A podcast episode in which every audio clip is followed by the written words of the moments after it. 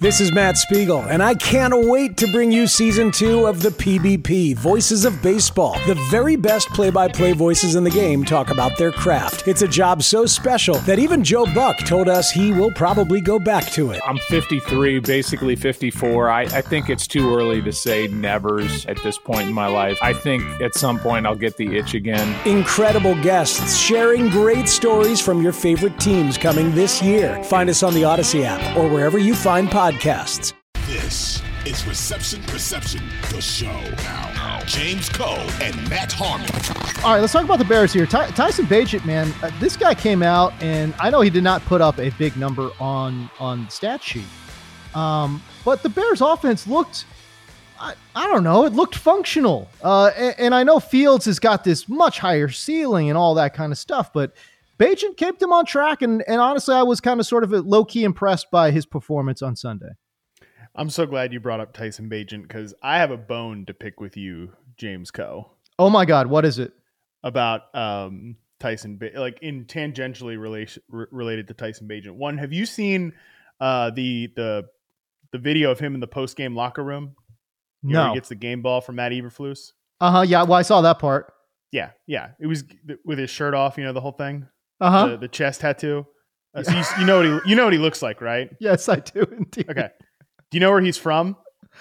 Uh, is he from Michigan? Because I saw no. him rapping some Eminem or something. I have no idea. Where is he from? Oh wait, no. Is he from West Virginia, dog? He's from West Virginia, yes! bro. Perfect. Born in Martinsburg, West Virginia. Went to oh, high school perfect. in Martinsburg, West Virginia. Oh, when, yes. And I'm not Love look, no shade on Tyson Bagent, who's you know just won his first NFL start and made the NFL as an undrafted free agent out of friggin' Shepherd College. Yeah. All right. Uh, so I say this with all due respect. when I think when when you back in the day at the NFL was calling me West Virginia's finest on national television, um, and and and no one else understood why I thought this was a little uh, oh, troubling. Yes, I mean like uh, triggering, it's triggering, and you yes. no one else could quite understand why, and like all my family and friends back home were like, "What is this guy James Koh doing calling you oh from West Virginia?" Um, all I'm thinking is just dudes that look exactly, exactly like Tyson Bagent. and I don't look like that.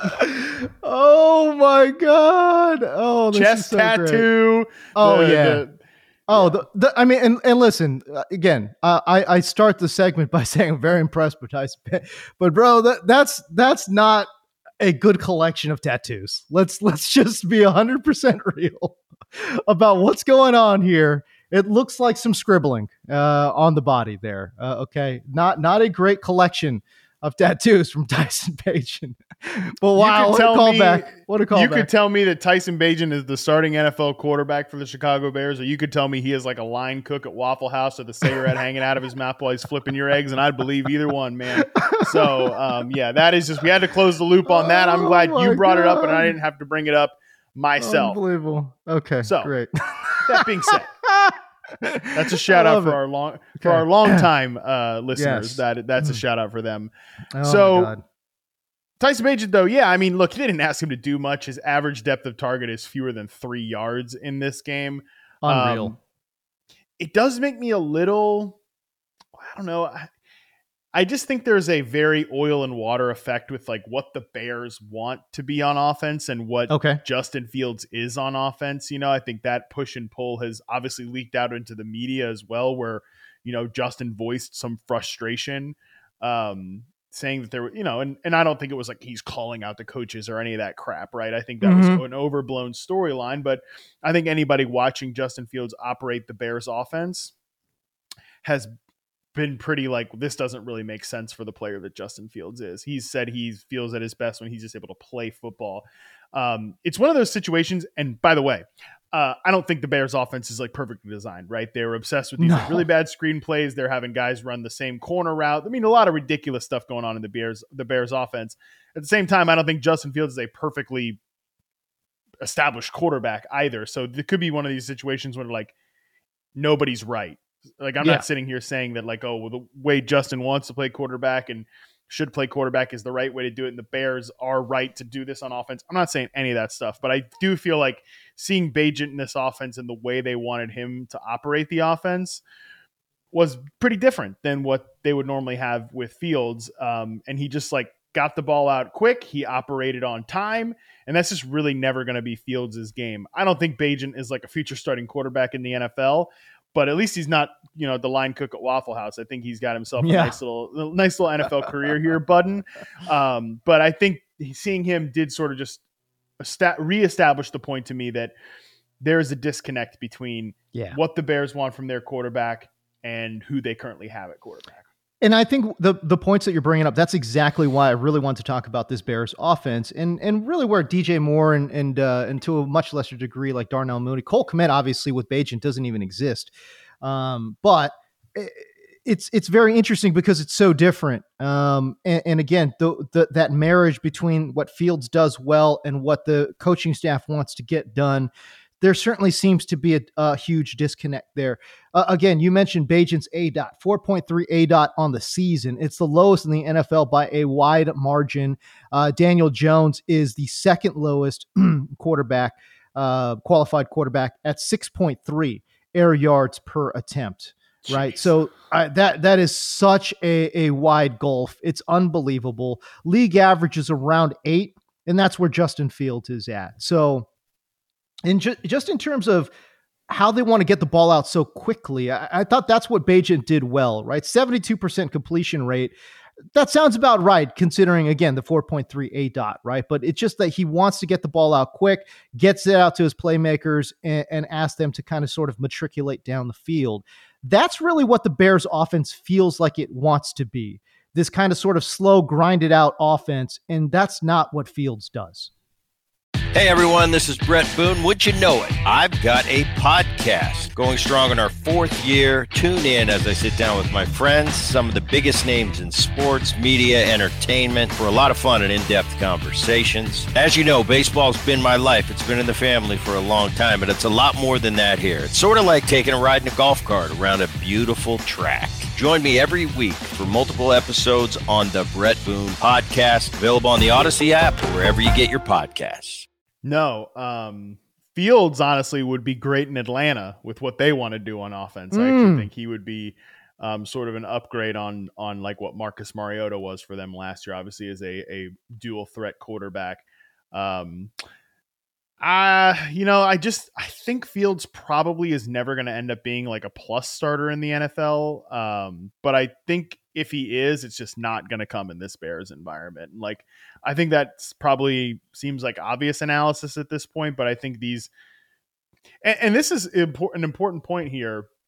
This is what happens to bad organizations is they're never on the same track, right? Where you bring in uh, Mitch you, Mitch Trubisky gets drafted by John Fox and uh, that coaching staff. John Fox gets fired. Matt Nagy inherits Mitch Trubisky. They're Right. trying to make it work together. It's obviously not going to work. The whole thing stinks. They eventually blow it up. Uh, that coaching staff, that GM. Well, they bring in another guy. Um, right. Well, right before they do that, though, they draft Justin Fields. They trade up. They let their they let Matt Nagy and Ryan Pace trade up for Justin Fields. One year Right. into it, they're all fired. They're all out the door, and now Ryan Poles and Matt Eberflus and Luke Getsy and all these guys come in here. But Justin Fields is not really their guy, but he's only one year in the league. They got to try to make it work, but they still have their ideas how, how things go. And now we're just like repeating the same cycle over and over again for the Bears, you know. And there's a there then there's a always good like a there's always a Tyson Bagent char- character mixed in here somewhere where all right, well this backup like showed pretty he could manage the game, you know. What Yeah. what about that guy, right? And I mean that's, you know, usually no disrespect again to Bear, uh, Bears legend Tyson Bagent, but he probably isn't the, the answer at the quarterback position. Right. So it's just like on and on and on and on the cycle goes.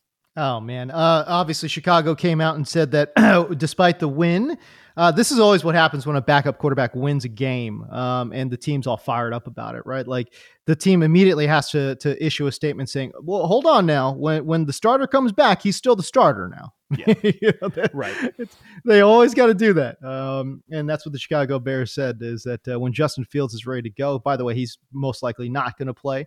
uh, here in week number eight, listed as doubtful um, with his injury, and Bagent should get another start. So yeah, it's it, watch Bagent go out there and win another ball game, man. Oh, and Sunday Night Football against the Chargers. Hey, it, You the- know? the, Chargers are perfectly capable of effing that up, 100. percent Man, I mean, good point. Good point. if anybody's gonna if anybody's gonna screw it up, Brandon Staley's Chargers will screw it up. No problem about that. Justin Herbert not playing good ball right now. No, Um, and that finger's got to be bothering uh, Herbert, man. It just he doesn't look like the same guy.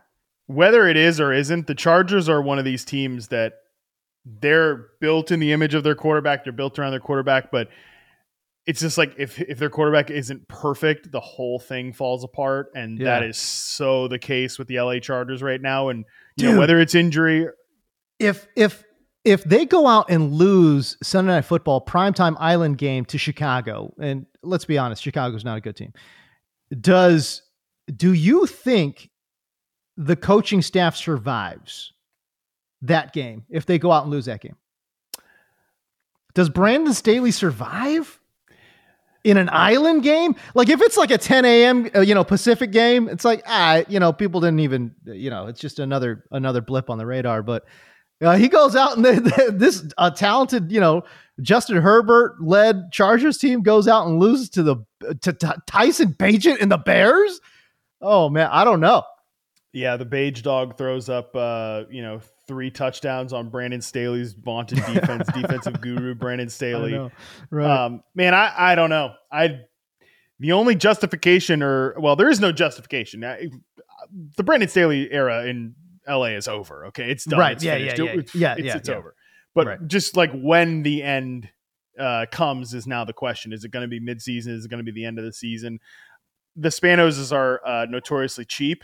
Uh, Yep. and you know, so that's really the only the only question here. The only thing we're comparing or, or we're, uh, we're we're thinking about here is how cheap uh, can Dean Spanos and the boys really be, uh, and does Right. that matter more than like the product that they're putting out on the field right now? Because the product they're putting out on the field this year has been mega disappointing, um, Oh, and goodness, the team yeah. they built is mega disappointing, and I think.